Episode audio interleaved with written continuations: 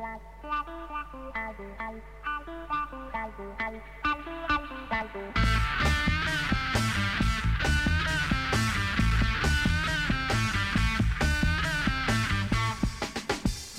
Batuhan. Ben de Arda. Ve burası 20'li yaşlar. 20'li yaşlara hoş geldiniz. Siz belki 20'li yaşlarınızda henüz değilsiniz ya da aştınız bile ama biz 20'li yaşlarımızda iki insanız ve böyle ilk pilot bölümü çekmiştik, bir şeyler konuştuk ettik orada. Müthiş geri dönüşler aldık mı? Ben aldım abi. Yani şöyle beklenmediğimiz sayılarda dinlenmeler oldu. Yani biz çünkü kimse dinlemez diye bekliyorduk. Birkaç insan dinlemiş enteresan bir şekilde. Ve işin daha ilginci Spotify'da o komedi ya da diğer kategorilerdeki listelere girmişiz. Aynen, bizi görüyoruz orada kendimize. Bir heyecanlanıyorsun orada kendini görünce. Ya orada logoyu görünce ben de heyecanlandım. Aynen, bir Steve Jobs gibi böyle ah neredeydik be. Ve bence logomuz da güzel bu arada. Hoşuma gitti benim. Kimin eseri bu? Ya senin aklına gelmişti de. Hayır oğlum, ben senin için söyledim. Yani, ya çanta olarak senin de... Sen attın direkt bana. Ben dedim ki sırt çantası olsun abi. 20 yaşında adam neyle gezecek? Briefcase mi verelim olduk. Öbür türlü çünkü James Bond gibi olurduk. Ya sırt çantası. Photoshop'ta birazcık oynamalar yaptım üstünde. Aynen. Batu yapıştırdı sırt çantasını. Ben seviyorum ya böyle şey olduğu zaman. Nasıl desem, fazla alacalı bulacalı değil. Net böyle. Sarı renk de çok güzel de. Bir de şey güzel. Böyle 1,5 dakika kendimizi övüyoruz. Of ne logo yapmışız be abi. Photoshop dosyasını atabilirim isteyenlere. Ama patenti var artık. Onu hiçbir yerde kullanamazsınız. Kullanabilirler mi acaba? Kullanırlar. Boşver, yanlış bir yere girdi şimdi. Bize de dava açacaklar orada. Ve bu arada 20'li yaştan acaba patentini alsak mı? Böyle bir şey var mı? Kutsi'nin şarkısı var. 20'li yaşlar diye. Ve bu arada biz o Kutsi'nin şarkısını Spotify'a yükledikten sonra fark ettik. Aynen. Evet ha, oradan esinlenmişiz gibi gözüküyor ama müthiş şarkıymış bu arada. Dinledik. İleride Kutsi ile görüşmelerimizi yapacağız intro olarak. Belki Kutsi bize yeniden böyle yeni bir versiyonunu seslendirebilir şarkının. Acaba oradaki 20 yaşlarındaki kız kim? Evet, sen 20'li yaşlarındaki en güzel şeydin ve hala öylesin diyor. Bunu Batuhan'ın gözlerine bakarak söyledim. Evet, aramızda saçma bir romantizm oldu şu an. Hep senin yüzünden işte bu kadar yakın oturmak zorunda kalmamız. Teknik aksaklıklardan dolayı. Biraz daha dinleyin de mikrofon alabilelim. Buradan mikrofon üreticilerine de seslenelim. Yani bu çocuklara bir mikrofon gönderseniz bir kutu açma videosu çekmez miyiz? Kutu açma podcast'i. Sesleri çıkıyor böyle. Sadece şeyden. Sesler var. Baloncukların patlama sesleri çıkıyor böyle. Neyse, girişi bayağı bir uzattık. Bugün ne konuşacaktık? Arda, öncesinde sana bir şey soracağım. Bu aralar ne yapıyorsun? Öncesinde bir konumuzdan önce onu sorayım sana. Abi valla bak, seninle konuştuk bu işlere pek fazla girmeyeceğiz diye. Ama malum ülkemizi ve bütün dünyayı saran Korona denilen harika bir bira var. Yok abi, bunun virüs versiyonu biraz bizim canımızı sıktı. En son ülkeye de gelmiş. Millet paranoyak oldu yani. Ben de hem iş dolayısıyla Allah'tan okula çok yakın evim ama işe gidip gelirken falan çok fazla top taşıma kullanıyorum. Yani işte metroda, metrobüste böyle koskoca bir hastanedeymiş gibi herkesin ağzında yüzünde bir şeyler var. Onun da çok faydalı olduğunu söyleyen bir kesim var. Kullanılmaması gerektiğini, sadece hastaların bunu takması gerektiğini söyleyenler var falan. Ülke delirmiş durumda. İnşallah çok fazla vaka olmaz da bundan biz böyle teğet geçer bizi de bu mevzu diyelim. O kapladı benim gündemimi bu hafta. Bir kanala bir gün gittim. İlk defa motocross'la ilgili bir şey anlattım. Motor sporları benim pek anlatabildiğim ya da bilgi sahibi olduğum bir taraf değil de. Yani enteresandı işte, öyle bir gün falan bir çalıştım. Onun dışında da ufak hasta oldum. Tabii bu virüsün de etkisiyle belki de kafam da beni hasta yaptı, bilmiyorum. Ama öyle atlattık. Sen ne yaptın bu hafta? Bu hafta bitirme ödevime başladım ben. Daha doğrusu yazmaya başladım. Onun bir formatı varmış. 55 sayfa. Bunu okudum. Notlarımı çıkardım. Onun dışında en baştan yazmaya başladım. Proje olarak bitti sayılır. Onun dışında yazma kısmına geçiyorum. Daha 2 ayım var. Koronadan da birazcık beni kurtaran şey benim scooter oldu. Doğru. Okula motorla geliyorum. Abi çok ilginçtir. Gelmem 24, gitmem 26 dakika. Bu aradaki farkın neden kaynaklandığını hala bulamadım. Ve aynı yolu kullanıyorum.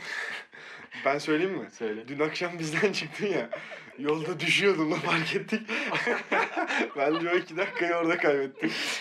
Ya çukuru fark etmedim karanlıkta. Arda fark etti onu. Bu arada evde 2 Arda var. Kendimden 3. teki şahıs olarak bahsetmiyorum yani. Ben fark ederim falan. Bizim haftalar böyle, gene çok ekstrem bir durum yaşamadık aslında. Bu bölümde ne konuşabileceğimizi falan biraz böyle bir konuştuk ettik falan, ne yapalım ne edelim diye. Şimdi şöyle bir şey var. Biz böyle kim kaç hangi yaş grubu dinlemiş falan filan böyle bir şey görebiliyormuşsun. Evet. Batu bununla daha ilgilenen insan. Bana böyle bunu attı. Bizi bak oğlum bu yaştaki insanlar falan dinliyor diye. Bizim bir 18-22 yaş arası ciddi bir kitle var. Ciddi değil belki ama yani çok şöyle, laubali insanlar da olabilir. Oran olarak bakarsak diğerlerinin çok üstünde bir kitle var. Aynen. Aslında bizim yaşımızın da bir tık altı oluyor. Ya ben kendimi 23 dersem. Aynen. Öyle ki doğru. Zaten de öyle. Ya biz de bunun içinde de belki üniversite hakkında bir şeyler konuşabiliriz. Çünkü 18-19 belki üniversiteye yeni girdi ya da mezuna kaldı ya da daha yeni tercih yapacak olabilir. Onlarla güzel bir sohbet de olabilir yani. 20'li yaşlar adına ufaktan da böyle bizim deneyimlerimizi de paylaşabiliriz. Bizim yaşlar böyle bunlara deneyim demek için müsait mi? Ya ben çok da bir deneyimim olduğunu da düşünmüyorum açıkçası ama sonuçta her insan bir şey yaşıyor yani. Benden 5 yaş küçük bir insandan biraz daha bir şeyler sonuçta görüyorum. Belki onlar daha İstanbul'a gelmeyi düşünüyorlar üniversite için vesaire. Bir önceki bölümde ben demiştim, insan 18 yaşında okulunu seçtiğini zanneder ama seçemez diye. Bu böyle çok büyük bir cümle gibi gözüküyor olabilir de ben böyle düşünüyorum. Ben çünkü hem tercih döneminde hem böyle hangi üniversitede okuyacağıma karar verirken ya da bölümü seçme yoluna gittiğim zaman çok fazla destek almadım aslında. Yani kimseyle bunu konuşamadım. İşte rehber öğretmen vesaire falan filan. Biraz yalan dolan bizim ülkede bence bunlar. Yani bana işte senin kişilik özelliklerin bak bunlar. Bence bunları göz önünde bulundurup şu mesleği seçmen lazım diyen kimse olmadı. Senin Türkçe netin kaç dediler? 35 dedim. Dediler ki tamam hukuk. Millet de diyordu ki biyoloji netim şu kadar, tamam sen tıp okursun. Zaten sayısala hazırlanan insan ya tıp istiyor ya mühendislik istiyor Türkiye'de. Başka hiçbir meslek yokmuş gibi dünya üzerinde. Eşit ağırlık okuyanlar da psikoloji ya da hukuk olarak ikiye ayrılıyorlar. Ama çoğu insan bu bölümlere giriyorlar, girdiklerinde mutsuz oluyorlar ya da giremiyorlardı. Ama bölümlere girip ya da girememek ileride mutsuz olacağını ya da sadece hukukçu olduğun zaman mutlu olacağını gösteren noktalar değil yani. İnsanların biraz kendilerini keşfetmeleri lazım. 18 yaşından önce bu çok mümkün değil bizim ülkede sadece. O biraz kötü. Ama buna kafa yormak da lazım ara sıra. Sen ne düşünüyorsun mesela? Ya bence bu arada sonuna kadar katılıyorum. Sadece 1-2 soruyla seninkinin konusunu bölmek istemedim. Şu anki bölümünü tekrar hatırlatır mısın? Şu anki bölümüm benim uluslararası ticaret ve işletmecilik. Bir daha dünyaya gelsem okumayacağım ilk bölüm herhalde. Şeyi soracaktım ben de. Herhalde ilk sıradaki bu değildi. Listende neler vardı mesela üniversite tercihinde? Abi şöyle, ben bir eşit ağırlık öğrencisi olarak hazırlandım işte sınava. Ve işte son sene full acayip iyi bir dershanede. Hani ailemin de maddi sıkıntı çekmesine sebebiyet verecek kadar iyi. Aslında iyi, evet, hocalarım da iyiydi. İyi bir dershaneydi yani. Sabah 9'dan akşam 11'e kadar uyumadan falan haftada 6 saat. Deli gibi ders çalıştım yani. Bursa'da olduğunda da belirtelim. Bursa'daydım aynen öyle. Yani arkadaşlarımın çoğu da oradaydı. Çok keyifli bir vakitti bu arada benim için ama sonuçta 17 yaşında, 18 yaşında bir insanın omzuna yani gündüz ekmek almaya gittiğim bakkaldan anan babana kadar herkes bu senenin senin için çok önemli olduğunu, bu sınavın hayatının geri kalanını çizeceğini söylüyorlar. Sen de bu sınava bağlıyorsun bunun hepsini. En büyük yanlış bence burada abi. Şöyle bir nokta var. Benim sınav döneminde yaptığım stres muhtemelen tercihlerimin, yani şöyle söyleyeyim, sonuçlarımın geldiği ve tercih yapacağım dönem arasındaki yere kadar yarısı kadar falandı yani. Çünkü abi ben hiçbir zaman bana sordukları zaman sen ne olacaksın diye hiçbir şey söyleyemiyordum. Bilgisayar oynamayı öğrenmiştim, bilgisayar mühendisi diyordum. Ulan liseye geldim, bilgisayar mühendisi olamayacağımı anladım. Ne olmak istediğimi hiç bilmedim. Son seneye kadar da bilmiyordum. Hukuka hazırlanıyoruz, olmazsa işletme falan okuruz diyordum ama bunları yapacağım için değil. Sonra abi sınava girdik çıktık. Kötü bir, bizim zamanımızda YGS, LYS vardı. Evet. Kötü bir YGS'ydi. İşte 43 bin falan oldum. Kötü derken yani o kadar iyi bir yerde hazırlandım ki beklentim daha yüksekti yani. Sonra LYS'ye girdim abi. Baktım iyiymiş aslında YGS. Çok kötü bir matematik, çok iyi bir edebiyat falan. Neyse işte. Benim 1, 2, 3, 4, 5 geldi sıralamam. 12.345. oldum TM3'te. Ve aslında hukuk istiyordum. Hukuk tutuyordu abi. Marmara'da ikinci öğretime falan. Girebildiğimi zannediyordum o zaman. Aslında giremiyormuşum bu arada. Öyle mi? Aynen. Yani bir önceki yıl 15.000'de kapatmış. Öyle baktığın zaman ikinci öğretime girebiliyorsun aslında Marmara Üniversitesi hukukta. Evet. O zaman girebiliyordun. Ama sonra o kadar yükseldi ki hukuk puanları 10.000'le falan kapatmış mesela. Ben yazsam da giremiyormuşum zaten. Ama abi geldi, ben mutlu oldum. Üzerimden yük kalktı zannediyorum. Yok abi, çünkü İnsanlarla konuşuyorum. Arda sen pek hukuka da uygun değil misin acaba falan. Ben kendi kafamda kim dedi bunu? Şunu kurmaya başladım. Babam dedi mesela. Ama yani şöyle tutturdum, tamam hani gidecektim. Ama sonra ben düşündüm, ama ben ne olmak istiyorum? Bak bunu bir insanın üniversiteye Yani hangi mesleği yapacağını seçeceği o bölüme girmeden 10 gün önce düşünmesi aptalca bir şey aslında. Ha bunu insanlara aptal ya da kendime salak demek için demiyorum yani. Bunu bu anda düşünmemeye başlamamız lazım. Daha önceden başlamamız lazım yani, anladın mı? O kadar sınav odaklı çalışıyoruz ki. Abi ben neyim? Ne yapabilirim? Benim melekelerim neler? Ben neye uygunum? İnsanlarla muhabbet etmeyi seviyor muyum? Yoksa bir mühendis gibi oturup kodumu yazmalıyım bütün gün? Bunlar bir kenarda komple. Ya da nasıl mutlu olacağım ya, onu da sormuyoruz. Yani onu da geçtim. Sen ne yaparak mutlu olacaksın abi? Tıp okuyorsun belki de. Çok zeki bir adamsın, eyvallah. Tıpı kazandın. Ulan kadavra görüp bayılıyorsun, bırakıyorsun. Ne oldu? 3 sene neva oldu. Öküz gibi ders çalışmıştın. Belki de yönetmen olmak istiyorsun. Hiç bunu kendine dönüp sormuyorsun. Niye? Yönetmen para kazanamaz abi. Gazeteci para kazanamaz abi. Bilmem ne. Bunları komple sürtünmesiz ortam gibi düşünüp aslında önce kendine sorman lazım. Yani ben ne olabilirim? Ben neye uygunum ya da ben ne istiyorum esasında? Aslında buna benzer bir şey de benim başıma gelmişti. Aşırı uzun konuştum bu arada. Çok doluyum bu konuda. Kusuruma bakmayın. Geçin buraları sevmediyse. Benim de şöyle bir tercih dönemim oldu aslında. Sinemayla, fotoğrafla çok ilgiliyim. Aynı zamanda 10. sınıfın başından itibaren herhalde muhtemelen matematik ve fizikle çok ilgiliyim. Bu ikisini bir arada götürmeye çalışıyorum. 11 ve 12'de de harıl harıl işte hepsine çalışmış oldum. En sonunda şöyle bir tercih yaptım. Para kazanmak için mühendislik yapmam lazım. Çünkü sağlık alanları benim hiç ilgimi çekmiyor. Sosyal alanlar da aslında çok ilgimi çekmiyor. Sadece bir sinema işine belki yönelebilirim. Orada da onlar da çok para kazanamadıklarını ya da bekledikleri gibi şeylerle karşılaşmadıklarını söylediler. O yüzden benim biraz daha ibre mühendisliğe doğru kaydı. Dedim işte buradan ben bir paramı kazanayım. Ondan sonra eğer çok param olursa ve zamanım olursa diğer işlerimi de yaparım gibi. Aslında mühendislik öyle başladı ama şu anda mesela aynı fikirdeyim ya. Ve özellikle mesela ben son 3 gün kala tercihimi değiştirdim. Şu an elektrik elektronikteyim. İnşaat ve makine de vardı benim tercihlerimde. Ya üçü arasındaki tam farkı bilmiyordum. Okula geldim. Okuldaki birkaç hocayla görüştük. Tesadüfen birisi tanıdık çıktı. Onlarla görüştük falan. Bana bölümlerdeki ders ağırlıklarını söylediler. İşte birisi matematikte daha fazla, birisi yazılım ve matematik işte fizikte gibi. Hepsinin ortalaması bana elektrik elektronikte gibi geldi. Hem fizik var, hem matematik var, hem yazılım var. Diğerlerine daha kolay kayabilirim gibi. Şu anda mesela biraz daha yazılıma kayma meyilindeyim. Daha çok fizikten ziyade. O beni aslında kurtardı. İnşaatta olsaydım banko bırakırdım diyorum. Banko bırakırdım. Makineden şüpheliyim. Ama elektrik elektronikten şu an aşırı memnunum. Sana makine de gider bu arada da inşaat harbi sana hiç gitmez mesela. Değil mi? Çalışacağın insanlar falan senin fıtratına aykırı mesela yani orası. O ortam. Ya dediğim gibi işte yani bilmiyorum bu arada bunu herkes söyler. Ama mesela bunu daha çok taze yaşamış biri olduğum zaman mesela işte bu tercihler yapıldı, ben üniversiteye girdim, okuduğum bölümün de üniversitenin de aslında bana pek uygun olmadığını hala düşünüyorum mesela. Ha, keşke başka bir bölüm okusaydım abi. Yani aklındaki bölüm ne bu arada? Başka bir bölümden kastımın içini hala dolduramıyorum. Çünkü şöyle bir şey var. Ben ya nasıl denir bu? Ben biraz çok zorladım birazcık şansımı ve orada tuttuktan sonra da ben aslında şu an istediğim işi yapıyorum. Yani çocukken bana sorduklarında okey olacağım meslek aslında bu. Ama şöyle bir nokta var yani bu mesleğe giden yani spor spikerliğine ya da bir şeyler yazmaya, editörlüğe falan giden net bir şey yok aslında. Yani net bir okul yok. Yani gazetecilik okusam da gazetecilik okuyup da bu işi yapan insanlar var. Hiç bu işlerle alakası olmayan, doktor olup da diş doktoru olup da bu işi yapan insanlar var. Ya bu biraz hem çok ilgiyle ilintili. Bir de bu aslında biraz da boşluk maalesef ülkemizde. Hani bunu alabileceğin 4 yıllık bir okul yok yani. Hani o yüzden bu mesleğe gidiş yolu bu şekildeydi. O yüzden ben düşündüm abi. Dedim ki daha rahat olabileceğim, başka şeyler yapabileceğim bir bölüm ne var? Baktım devlet okulunda mı okumak yoksa hiç para vermeden özel okulda mı okumak? İkincisini tercih ettim. Daha rahat bir bölüm. İkinci yabancı dil mantıklı falan vardı. Oraya geldim. Şu an yani işte son senemdeyim. Aşırı çalıştım mı? Hiçbir zaman. Hatta şöyle çok az çalışarak mezun olacağım umarım. Yani olabileceğim. Son sene biraz bu olmayabilir. Şu an sallantıda gidiyoruz böyle. O var ama işte dediğim gibi. Mesela sen Kadir Has'ta da bağladın orayı. Aynen orası var. Orada spor iletişim sertifika programı diye bir şey var. Bilmeyenler varsa hatta böyle bir şey düşünen insanlar varsa da buradan bir vesile olsun yani.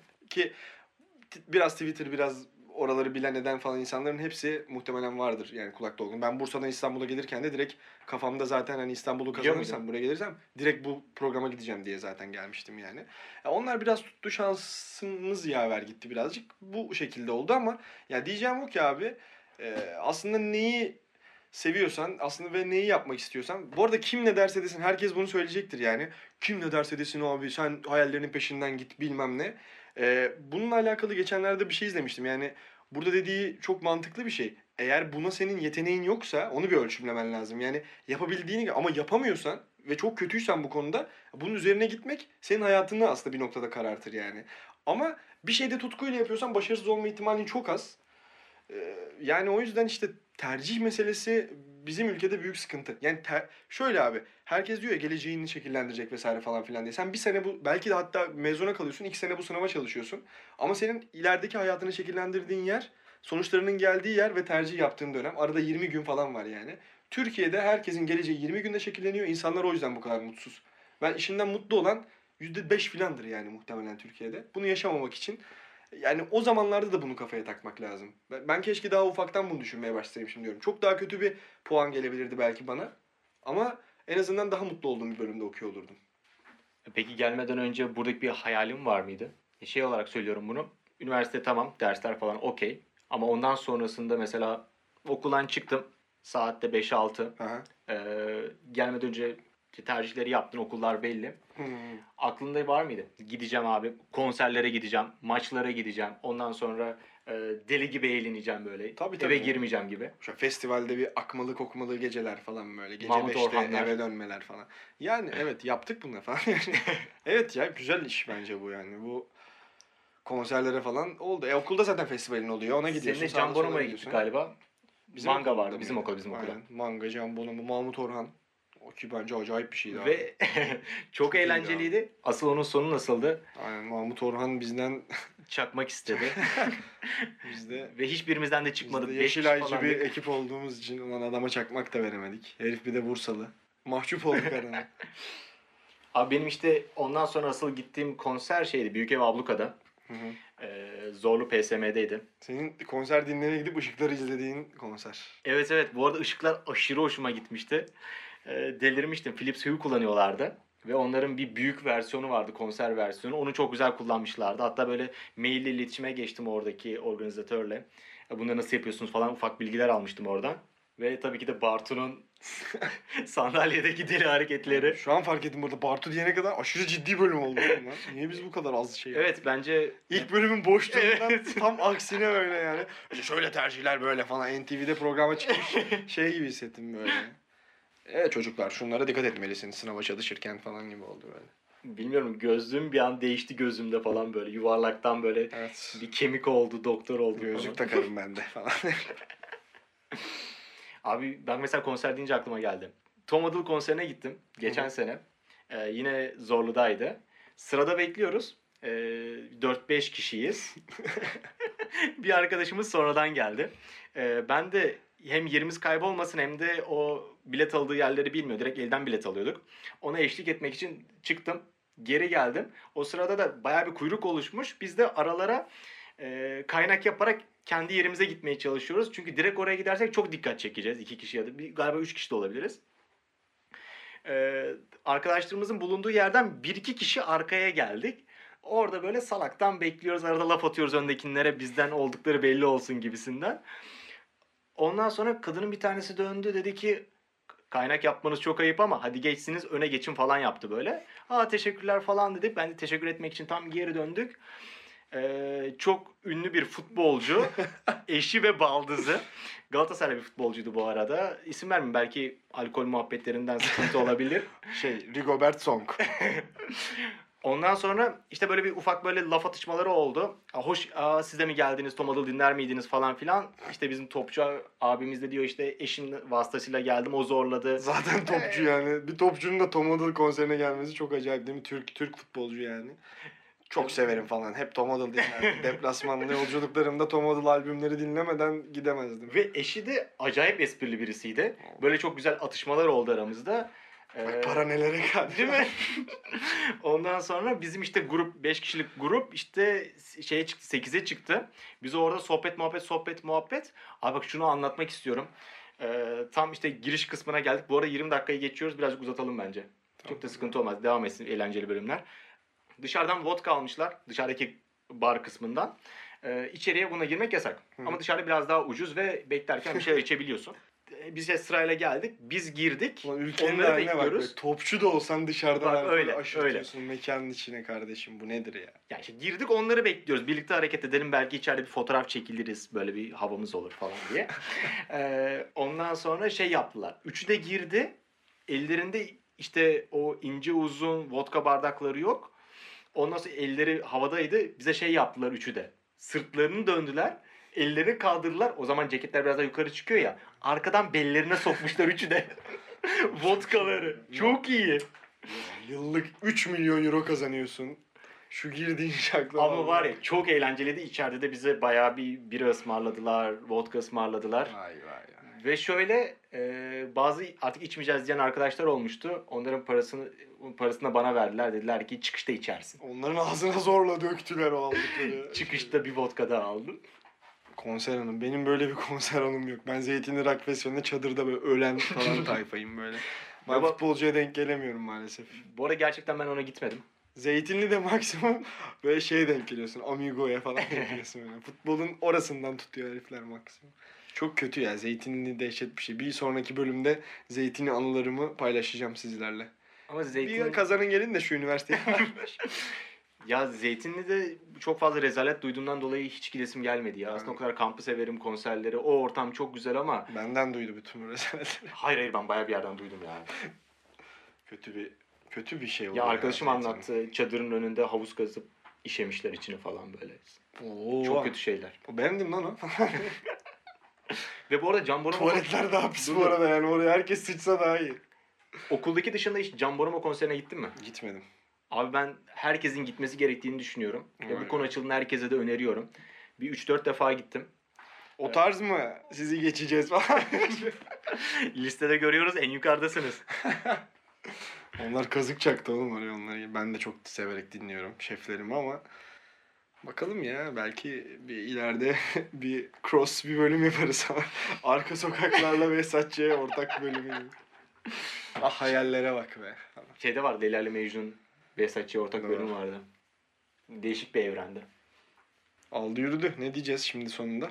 20'li yaşlar podcast @gmail diye bir hesap açıyoruz. Buradan arada... bize soru, görüş, öneri her şeyi atın. İlanı, aşk falan. İhtiyacımız var mı?